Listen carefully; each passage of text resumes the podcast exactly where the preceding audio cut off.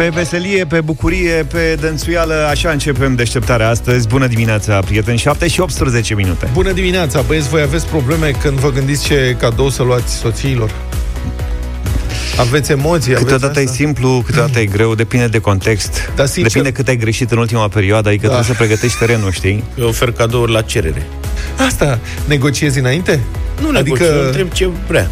Doamnelor, sunteți atât de prudente încât să sugerați wink, wink soților ce ar trebui să facă? Dar și Pentru că... când e nasol, mai e aia cu iam ce vrei tu. Aia, aia e îngrozitoare. Când zice asta, Și în momentul ăla nimic nu te scapă. Adică, cadou Acolo, de... da, e tristă. Da. Uite, un cadou de neuitat de la un soț pentru nevastă în Australia, el i-a luat ei un bilet de loto de ziua ei. Dragul de În el. principiu să scap ieftin. Cât am? 2 dolari.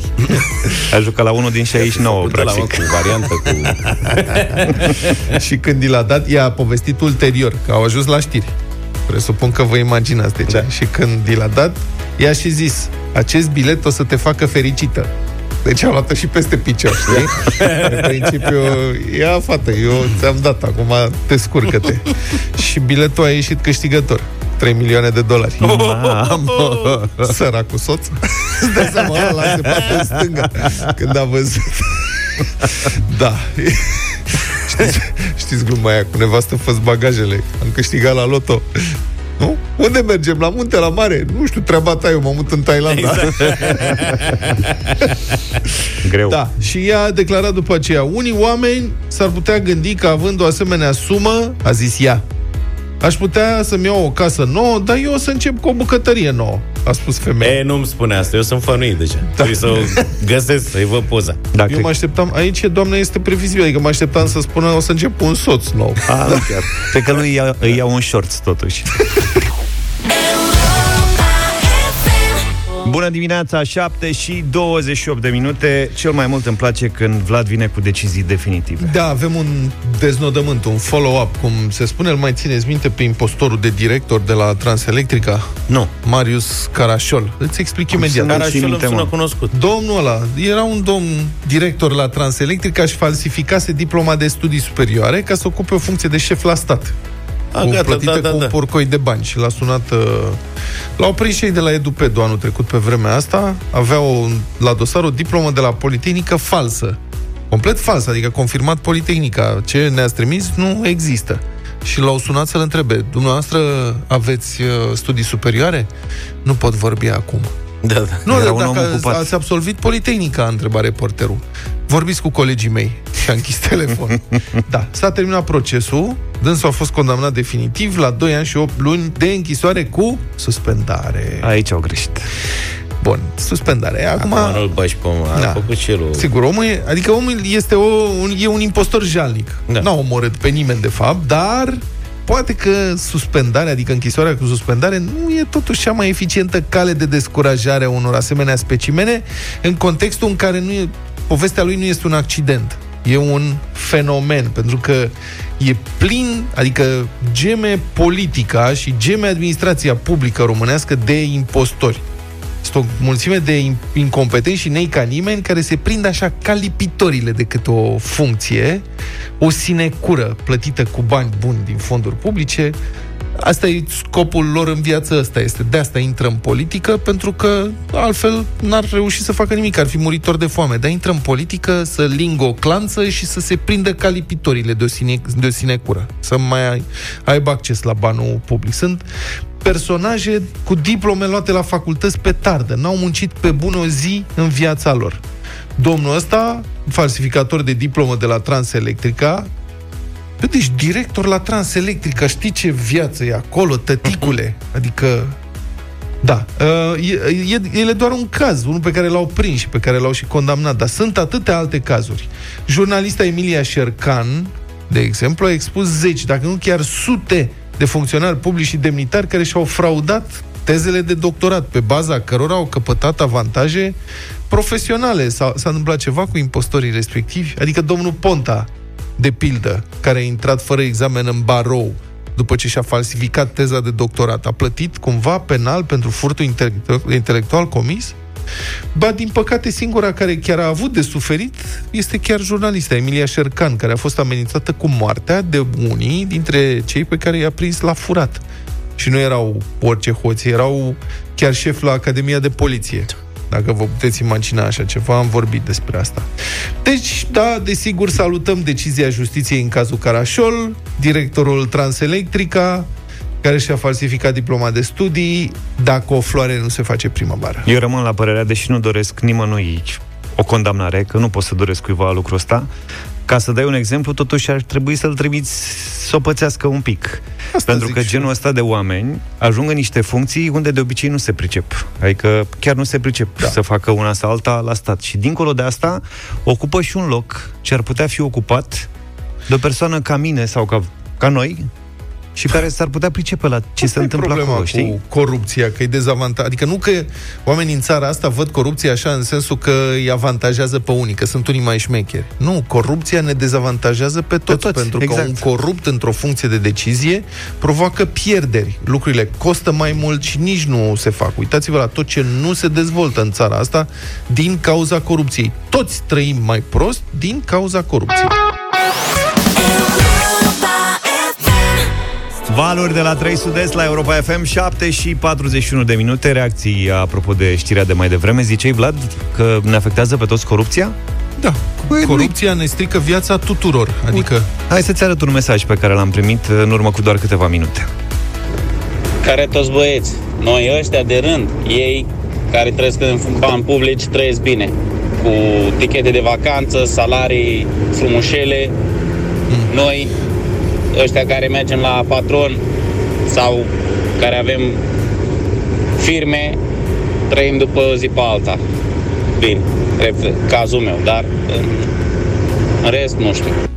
Da, nu știm cum. Da, înțeleg uh, mesajul tău, prietene, dar uh, eu nu. Trebuie să te gândești, pe, trebuie să te gândești la uh, trebuie să te gândești la calitatea vieții. Pentru că da, un corupt fură, are mai mulți bani, are o mașină mai bună, trăiește mai confortabil în casa lui, are un televizor mai mare, face o vacanță mai frumoasă, într-un loc exotic. Dar tot aerul uh, ăsta respiră, care este poluat și ne ucide pe toți. Când este o pană de curent în trei sectoare din capitală și el este afectat. Când trebuie să meargă la spital, într-o perioadă, cum a fost, de exemplu, în primăvară, când era țara închisă și nu puteai să ieși din țară, tot la spitalele noastre sărăcite de corupție. Are niște avantaje mai mici, în Are schimb. o mașină mai bună, da, dar tot pe șoselele astea nenorocite merge. Uite aici voiam să ajung, să să, s-ar putea să aibă șofer și să doarmă pe bancheta din spate, știi? Asta și atunci are. să ajungă mai repede decât ajungem noi. Asta sigur, dacă are o funcție publică ce îi permite girofar, dar nu toți uh, au girofar. Așa adică, e. sigur, ești corupt, furi bani, furi bani din ceea ce ar trebui să fie uh, progresul României sau dezvoltarea acestei țări și tu personal poți trăi pe alocuri, pe aici, pe acolo, mai confortabil. Dar uh, aerul poluat, uh, dezastrul din infrastructură, sărăcia generală, tot pe tine te afectează. Adică, deja oamenii, știi, Bun, e important să ai un salariu mare, dar oamenii așteaptă ceva mai mult decât un salariu mai mare acum, după 30 de ani de la Revoluție. Așteaptă calitatea vieții. Da, vreau să câștig mai bine, dar vreau să mă duc pe autostradă undeva. Vreau să respir aer curat. Vreau să știu că dacă mă duc într-un spital nu mor din pricina unei infecții nosocomiale. Că nu contează că ai salariu mai mare dacă la orice amărâtă de operație riști să mori într-un uh, spital care este infestat cu bacterii care nu mai pot fi tratate cu antibiotice. La asta mă refer când zic de corupție. Mergem mai departe? Da, hai să schimbăm cu calitatea vieții. Bine. Apro- să o dăm pe cărți. Da, era un slogan foarte nimerit anii trecuți, dacă mai țineți minte, un îndemn să citim mai mult. Ziceau așa, cărțile te fac neprost. Noi nu știm că nu citim. Sau cărți te fac neprost. Nu știi? N-a ajuns la mine Foarte mișto o campanie. N-a ajuns la tine. da. Cărțile te fac neprost. Este dovedit științific. Cărțile te fac neprost. La primăria Urziceni, însă, îndemnul ăsta cred că a trezit unele suspiciuni. Oamenii sunt bănuitori față de cărți da. și față de efectul lor. Ce-o fi cu ele? Zilele trecute, de pildă, primăria municipiului Urziceni Urziceni din Ial, lomița aici, la doi da. pași de București, a refuzat să permită amplasarea unei librării mobile a editurii Humanitas, timp de câteva ore în fața unui liceu din oraș. Primăria a transmis că mai au un oraș librărie, așa că nu e nevoie. Deci... Bă, dar acum, serios, nu știu Bună ce aveți cu ei. Serios, adică ce poți citi în șase ore? Da. Doar ceva la litru. da, până tu. Acum acolo sunt sechele, oamenii cred că sunt uh, bănuitori și marcați de când au avut campioana României la fotbal și a plecat. nu mai, nu mai vrem S-a desfințat și cred că nu mai vor nimic. Vor să-i lase în pace toată deci, lumea. Bun, deci asta răspunsul ăsta. Noi mai avem librărie aici, nu da. mai avem nevoie, suntem, avem și chiar și bibliotecă. S-a mai văzut. Deci s-au, am mai văzut cărți. nu...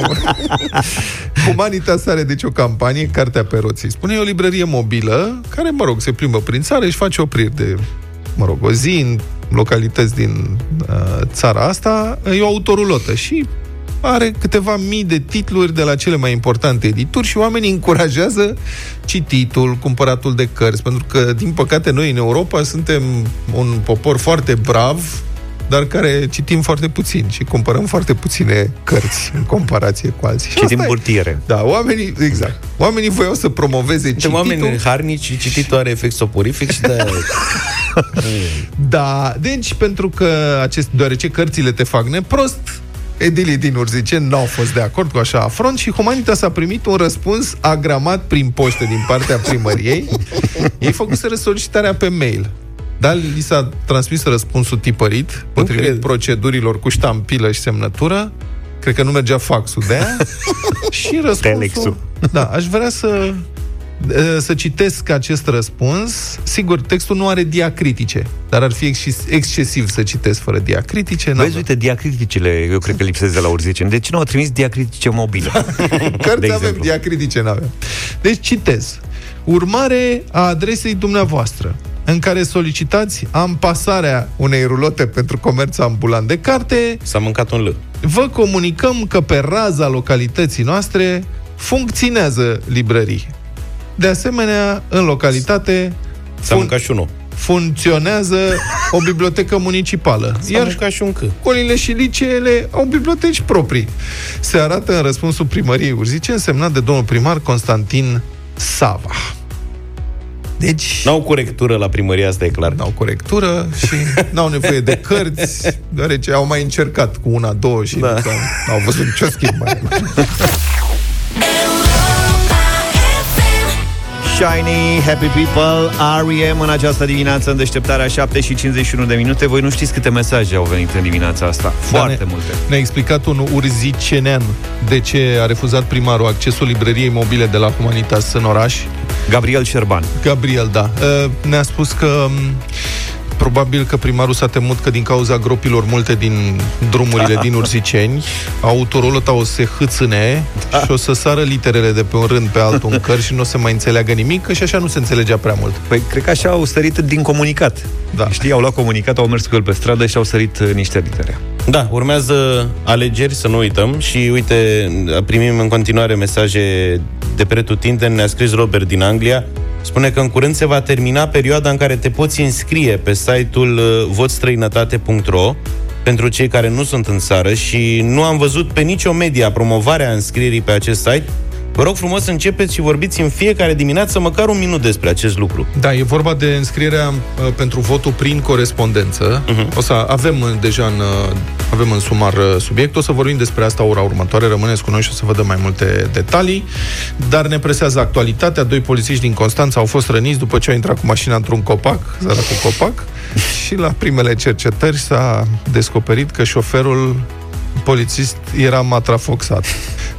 matrafoxat. matrafoxat. De unde lua termenul ăsta? Siguranță și încredere.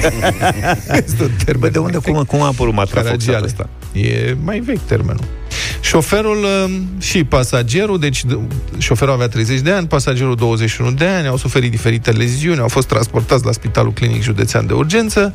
Ambele persoane, polițiști, domne, polițiști la punctul de trecere a frontierei Cernavodă, ce frontieră e la Cernavodă, nu vă spun? La Cernavodă cred că e cu Serbia. Dincolo. Asta nu vedeam. Asta, deci asta, asta cu Cernavodă nu... și Băi, e canalul Dunăre Marea Neagră. Dunăre. Băi, el a fost la Cazane, înțelegi? El a fost la Cazane și acum nu mai contează Dunărea, că e la Constanța, e la Mangalia. Cernavodă e cu taxa, cu Feteștiu. Da, nu? așa. Ăsta. Eu nu v-am zis. E Serbia. Am fost toată atent, nu ziua. e că citeam ceva. Bună, nu, a, a fost bună asta, gata. Deci Cernavodă cred că are legătură cu canalul Dunăre Marea Neagră și probabil șlepurile care merg pe canal se Spre pregătesc Serbia. să intre se pregătesc să intre în apele Dunării navigabile sau în Marea Neagră, presupun că fac uh, frontiera acolo. Nu știu. Cred că e granița cu pădurea neagră, de fapt. Eu, da, apropo Bine. de polițiști, sunt tot mai mulți polițiști tineri, ați observat? Ceea ce mă bucură tare. Adică e foarte tare, dar vreau să spun și eu ceva, vă rog frumos. Vă rog, deci cum Ăștia ai amicii, cred că... Eu am observat mai multe polițiste tinere. Și polițiste și polițiști generic, am zis, de ambele sexe. Ia zi, Luca. Domne, erau doi polițiști zilele trecute Începe ca un banc. pe calea Giulești. Așa. Ei mergeau cu mașina de poliție Mașina lor. încet, Așa. gen cu 30 de km și de câte ori ajungeau la o trecere de pietoni, Da. Porneau sirena. Dar era gen... da.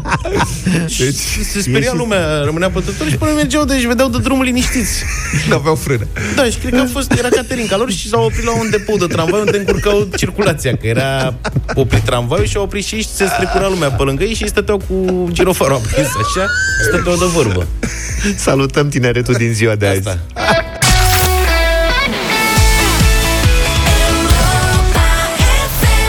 Voltaj am ascultat în deșteptarea mai sus de locul 2, 8 și 22 de minute. Am țintit și noi mai sus de locul 2 și ați văzut că ne-a ieșit cumva cu ajutorul uh, vostru. Suntem din ce în ce mai mulți. Europa FM este, deșteptarea este lider de piață în orașele țării între stațiile comerciale. Da. E mult de muncă.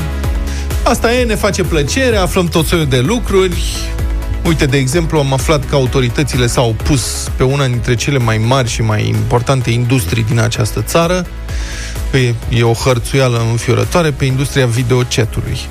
Asta e, aparent e un focar de videochatiste evazioniste în cehul Silvaniei. Focar În de ce? videochatiste. Cehul Sil... Da, un focar de videocist, videochatiste evazioniste E un cuib. în Cehul Silvaniei. Cehul Silvani. Cehul Silvaniei, căutați matale. La Cred granița cu Serbia cu și asta. Serbia. că Cehul Săl- Silvaniei presupun că este în județul Sălaj. Eu așa știam. Bun. Deci, domne, cum le prind pe videochatistele evazioniste? De unde știi ai citit? Cum le da? Cum le trimit la biserică? Ah. Deci, eu știu lucruri. Cernavodă, de exemplu, știu în ce județie, Cehul Silvaniei în ce județie. Bun, deci luna trecută Geografie. am aflat că o doamnă videochatistă în vârstă de 54 de anișori, Opa, 54. da, sunt tot soiul de... mulți nu, înainte. nu consum, dar sunt tot soiul de... Curiozități. Era și, erau și o reclamă. Și curioși. O, mai Da. da. ții reclama aia cu Tanti Mița, matale ești? Da, da, da, da, da, bravo, E bravo, da, recunoscut așa e. pata de igrasie de pe perete? Mă rog, în fine, nu Că contează. ți arătăm, nu nimic. Deci, luna trecută, o doamnă videochatistă, în vârstă de 54 de ani din Cehul Silvaniei, a fost condamnată prin acord de recunoaștere a vinovăției la un an și șase luni de închisoare cu suspendare pentru evaziune fiscală pe motiv că nu declarase la fisc veniturile realizate din videochat. Și, pe lângă pedeapsă, a fost condamnată și la 60 de zile de muncă în folosul comunității la o biserică. Să se căiască. Totuși, da. sub patraf... Mă rog, în fine.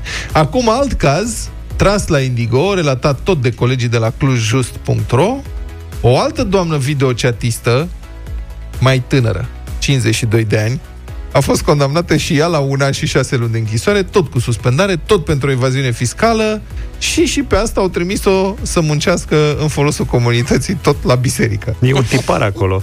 Deci mie începe să-mi arate a provocare pentru preoți, toată treaba asta. Adică, cred că, de fapt...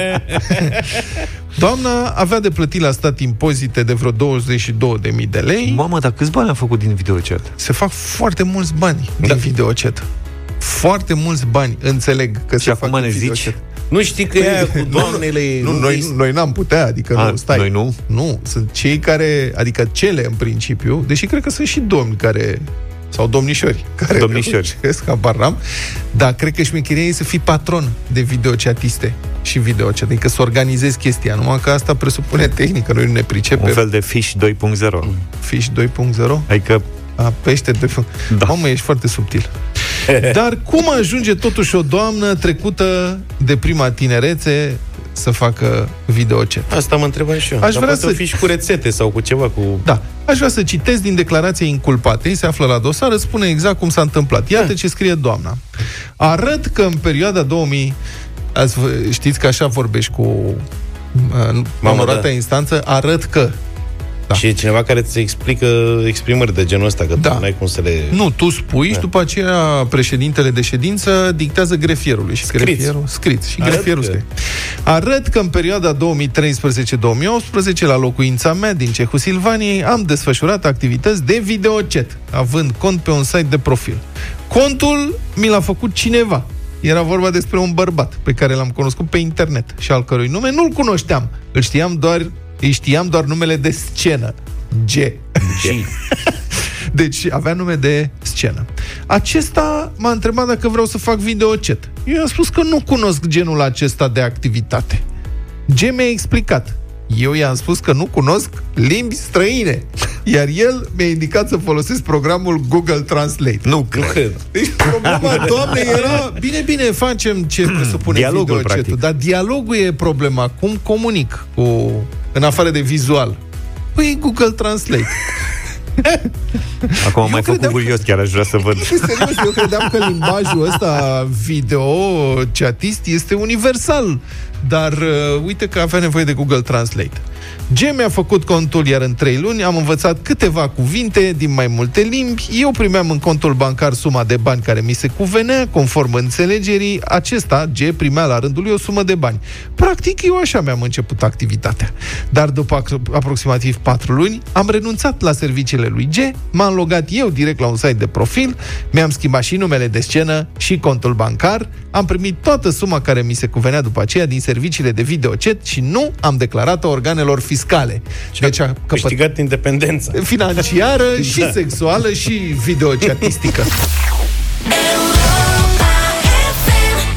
Iris, Cristi Minculescu, Walter Boro, Subteran am ascultat în deșteptarea la Europa FM. Pentru că mulți dintre voi, prieteni, ne ascultați din străinătate și uh, ne-ați și atras uh, atenția, am vrea să vorbim despre votul din diaspora. Deci, care va să zică, stimați alegători din diaspora, Vă rog să înțelegeți că mai aveți la dispoziție doar 10 zile ca să vă înscrieți pentru votul prin corespondență pentru alegerile parlamentare de anul acesta.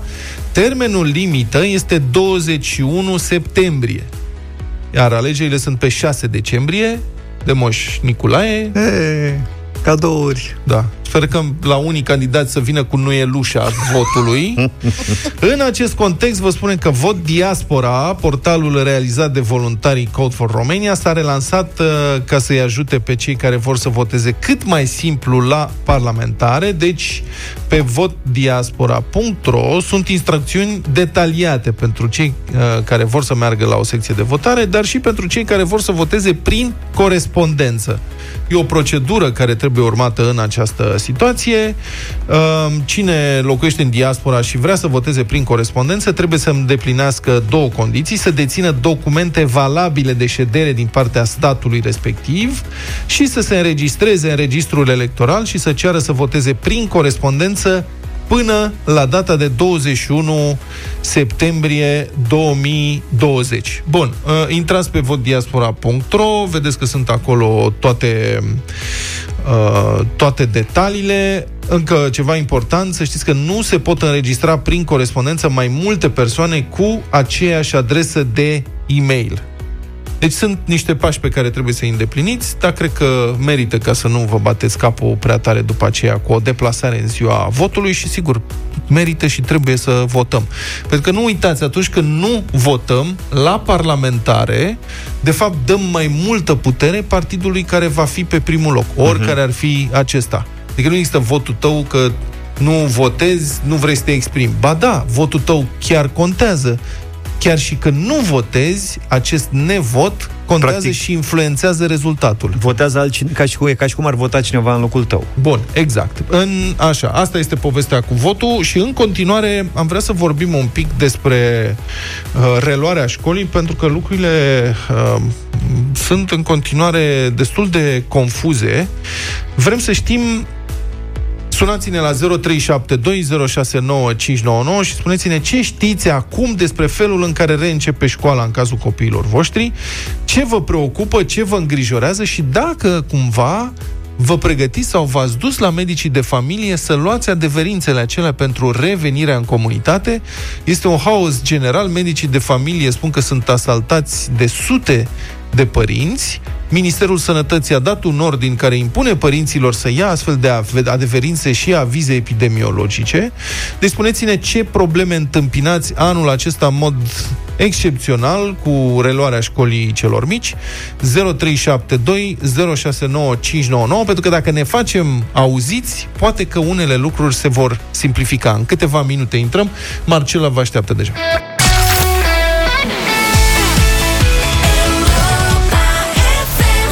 8 și 45 de minute a luat foc centrala, practic, subiectul da, normal, e de actualitate. E subiect de actualitate, crește presiunea psihologică și organizatorică în privința reluării cursurilor școlare. Totul pare a fi făcut pe ultima sută de metri.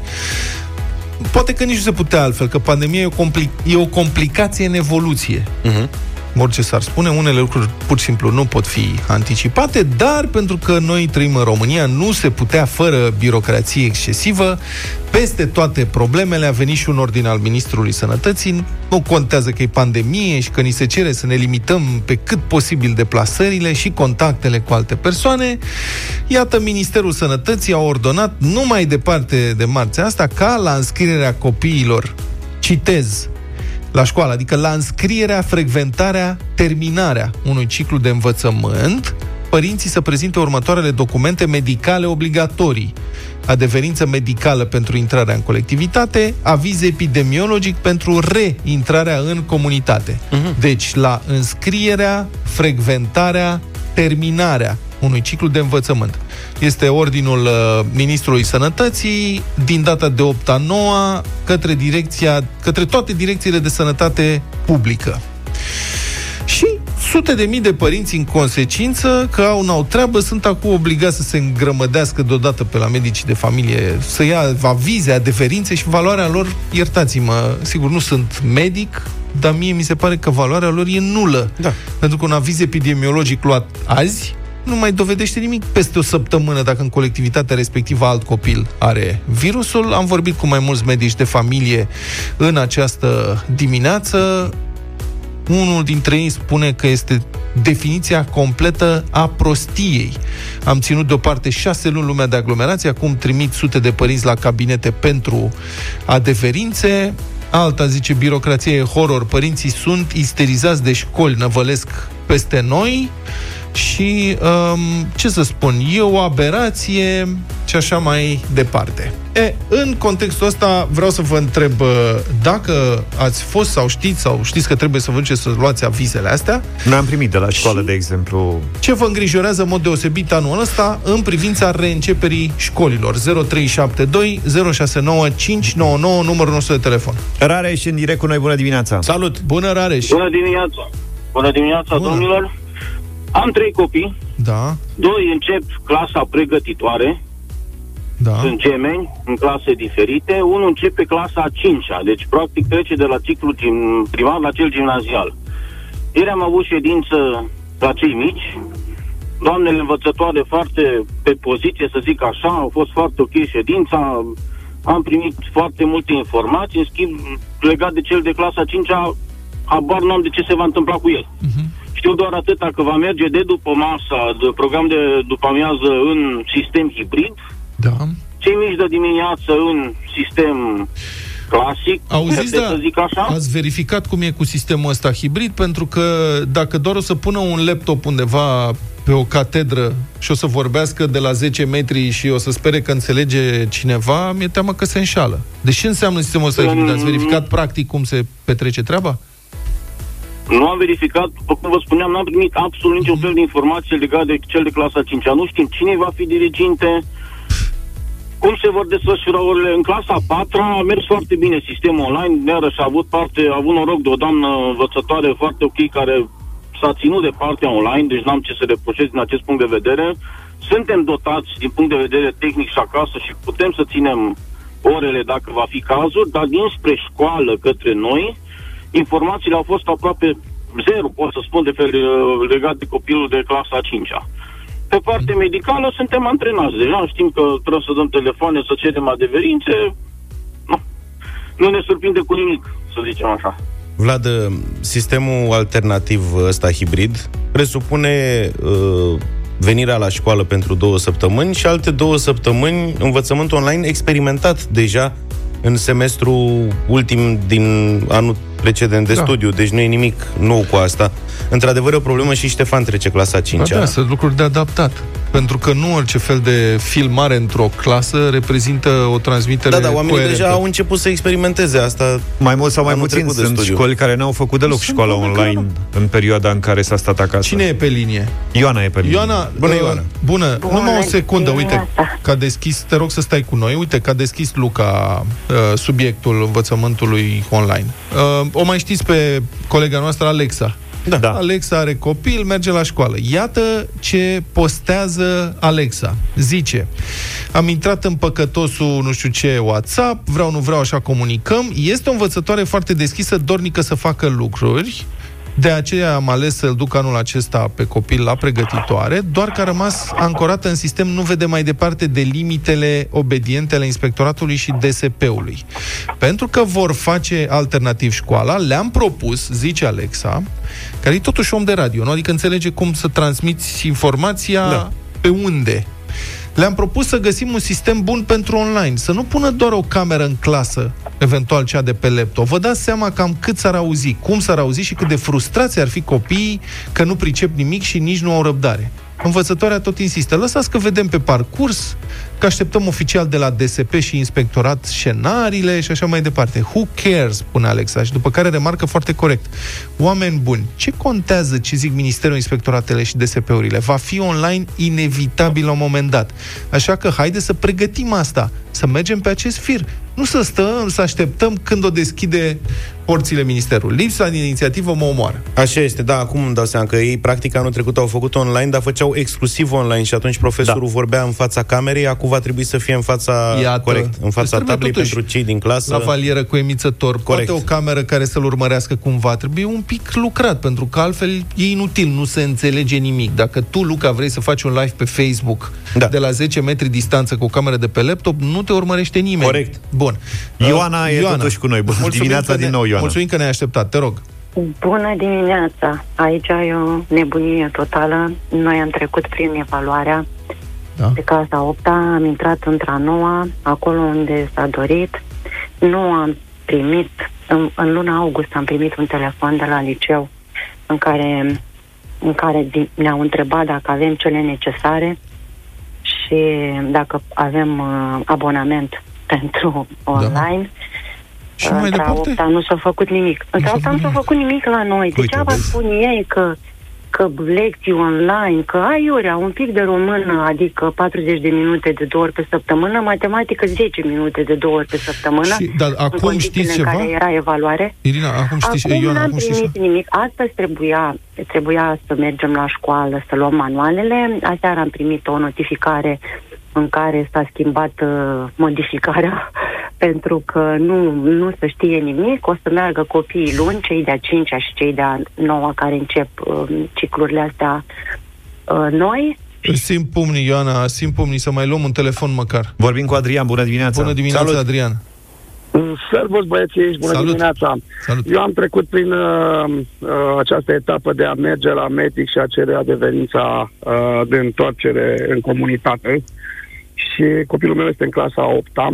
Uh, deci avem cu clasa pregătitoare deja 8 ani de zile în care am luat această adeverință în fiecare an. Numai că ieri dimineață când am sunat la medicul de familie să ne programăm pentru a veni să luăm adeverință, am avut uimitor următorul răspuns. Nu știu cum să dau adeverința. Cum zic nu știți? Adică 8 ani de zile a știți să dați adeverința că este clinic sănătos și nu are boli cronice.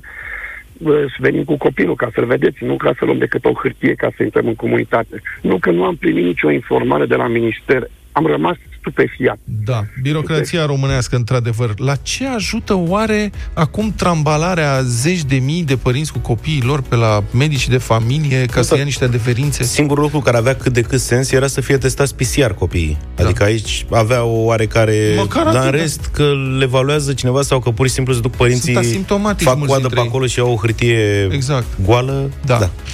Bun, mai sunt mesaje multe, uite, ne transmite Val din Cluj. Nu sunt întrebați aproape nicio școală oamenii care sunt specializați în transmisie video și audio online. Am auzit de cazuri foarte rare la Cluj despre profesori în care la ședințele cu părinții au menționat faptul că școala a fost dotată cu lavalieră, pentru ca sunetul să fie preluat direct de la uh, profesor și transmis elevilor. Bun, gata, am înțeles, s-a terminat timpul. Vă mulțumim pentru intervenții, vedem ce se întâmplă în continuare și urmărim subiectul împreună cu voi, prieteni. După știrile Europa FM, revine judecata de joi alături de noi va fi Cristian Tudor Popescu.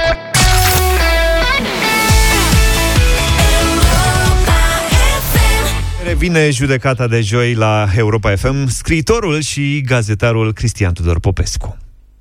The Academy of Motion Picture Arts and Sciences, așa se cheamă instituția care acordă de mai bine de 90 de ani încoace premiile Oscar.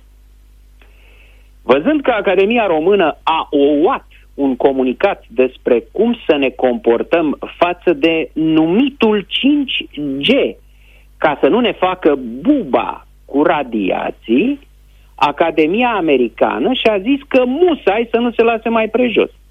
Drept care a produs și ea un ucaz cu noi criterii ce trebuie să le îndeplinească filmele pentru a fi nominalizate la categoria cel mai bun film. În prostia mea filmologă, eu credeam că există un singur criteriu. Filmul să fie bun. Ca dintre cele bune să fie ales cel mai bun. Bine o să mă întrebați, dar bun, în ce sens? Păi, de bună seamă, citind cum se numește Academia care dă Oscarurile, în sensul valorii cinematografice a filmului, ca artă și știință. Însă vine The Academy și îmi ia ceața de pe ochi. Vor fi patru domenii criteriale mari, fiecare cu criteriile sale. 1. Filmul în sine. 2. Echipa de realizatori. 3. Munca în studio. 4. Oportunități de pregătire și avansare în alte activități de dezvoltare și lansare a filmului. Ceea ce va să zică. 1. Pentru a îndeplini standardul de reprezentare, filmul trebuie să aibă fie cel puțin un personaj principal, fie cel puțin un personaj secundar, important, care să aparțină unui grup rasial sau etnic subreprezentat. Apoi, cel puțin 30% din rolurile secundare trebuie să fie din două grupuri subreprezentate. Firul narrativ principal sau tema filmului trebuie să fie focusată pe un grup subreprezentat.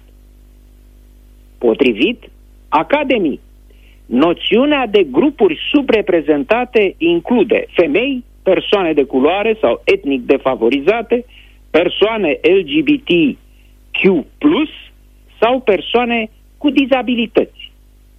2. Echipa de producție a unui film trebuie să aibă cel puțin două funcții de conducere sau doi șefi de departament din grupuri, ați ghicit, subreprezentate.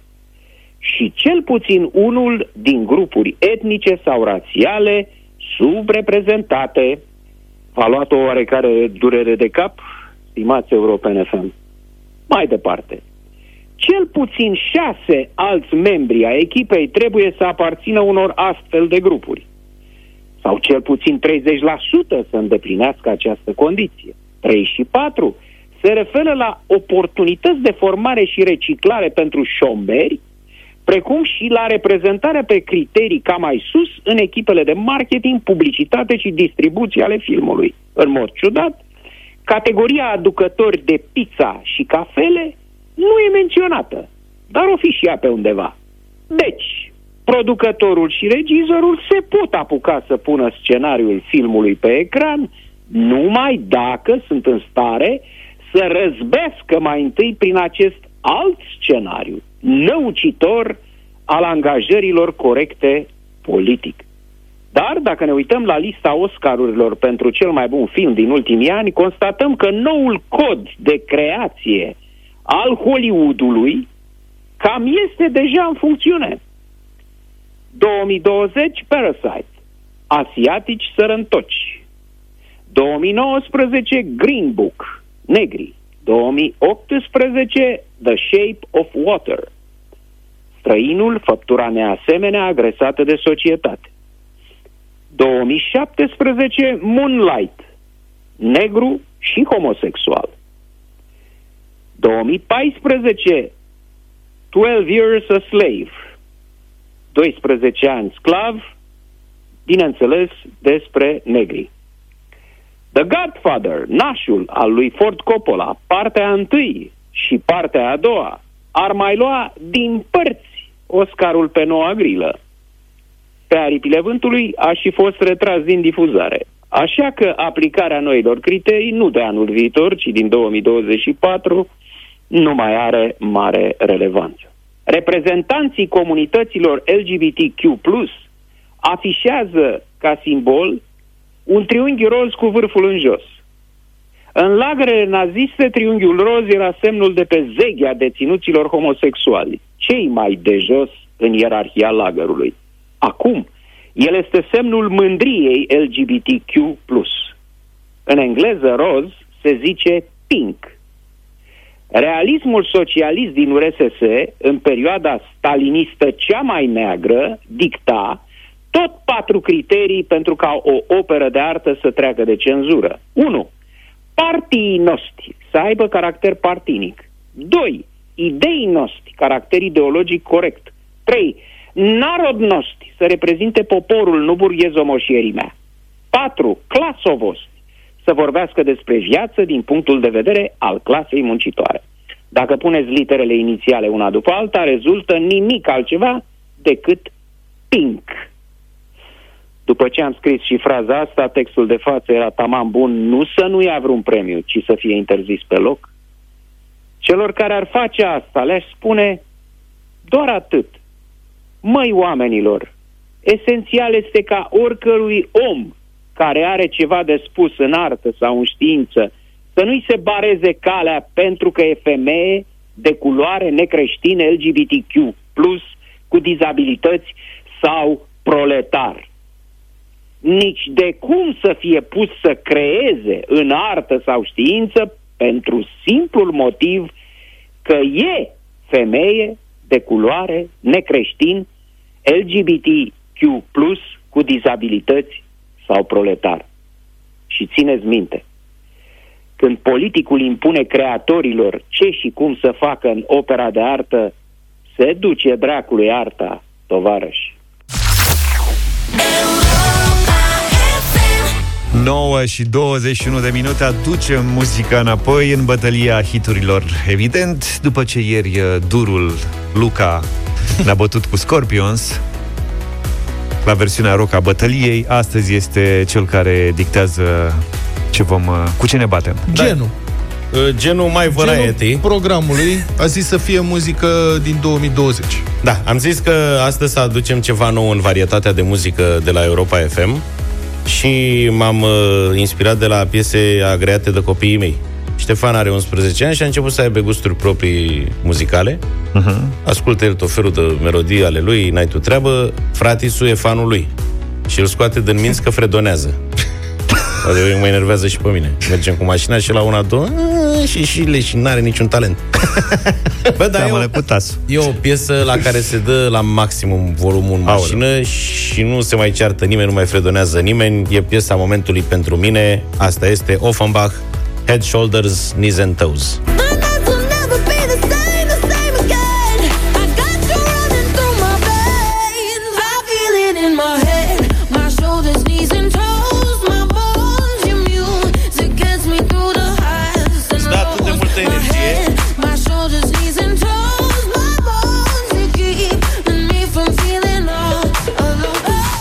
Face să pui mâna pe telefon, să suni la 0372069599, să votezi ca să o ascultăm și să intri și în playlist Europa FM. Asta n-are cum.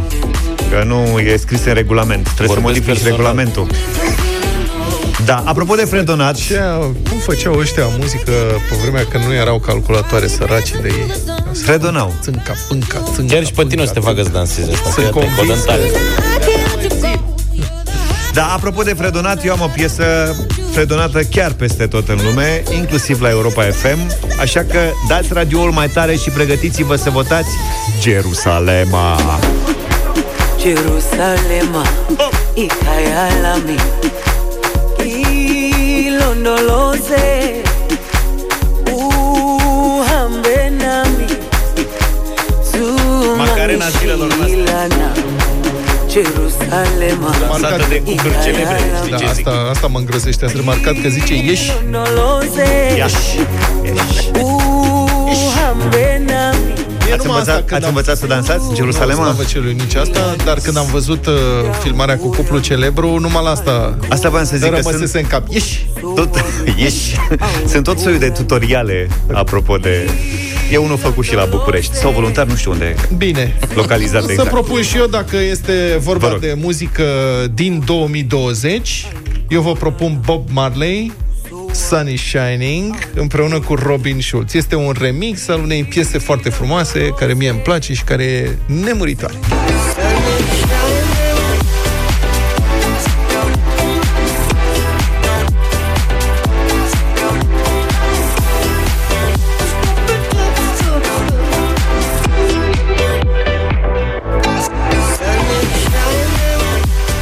Frumoasă piesa, e foarte variată Sunny Shining Bob Marley cu Robert Schulz, nu? Da, da.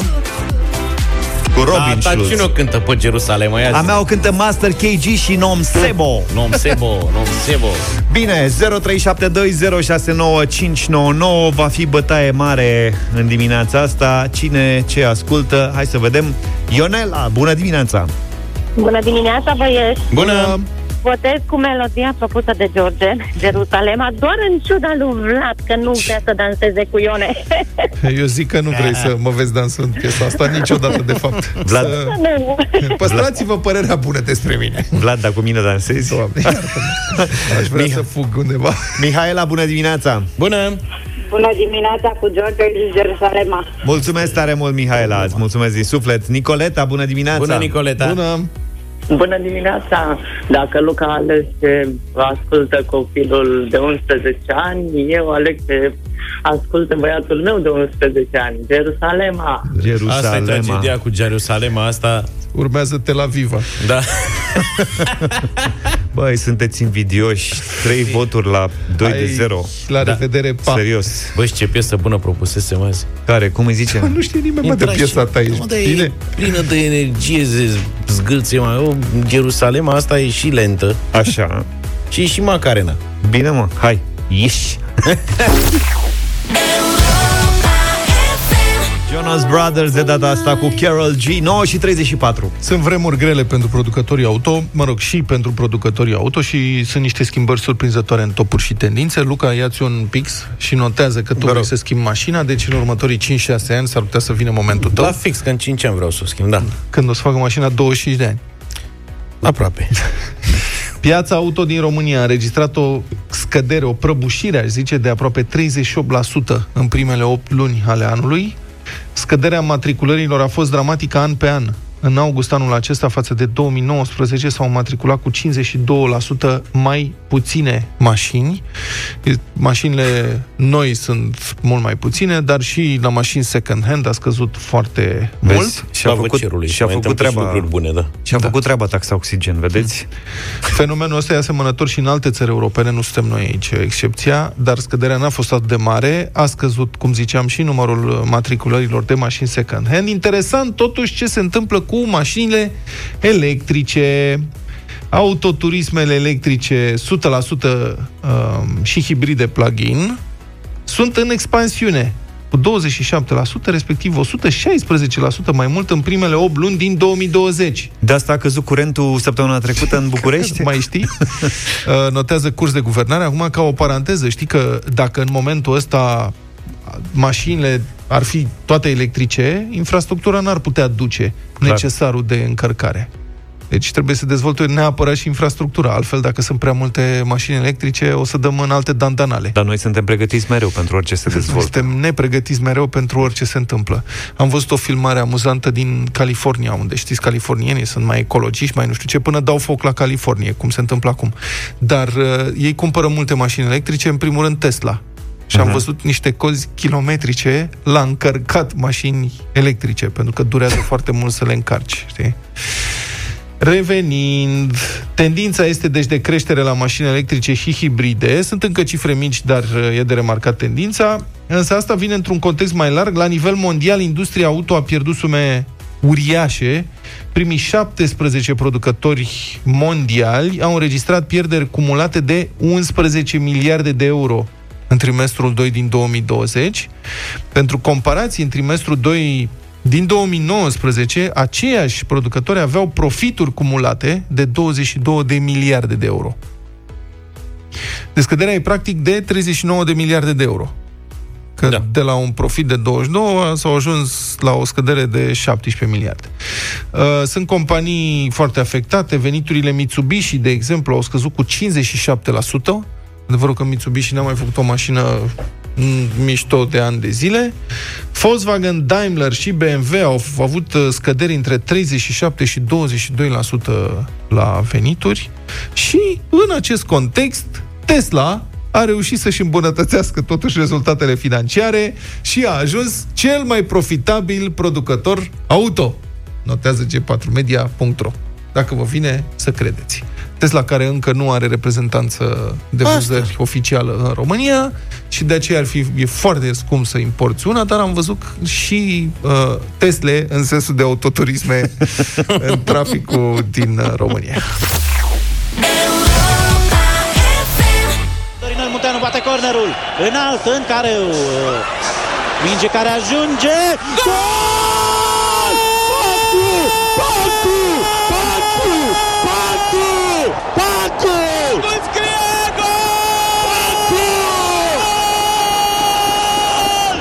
Ce e asta?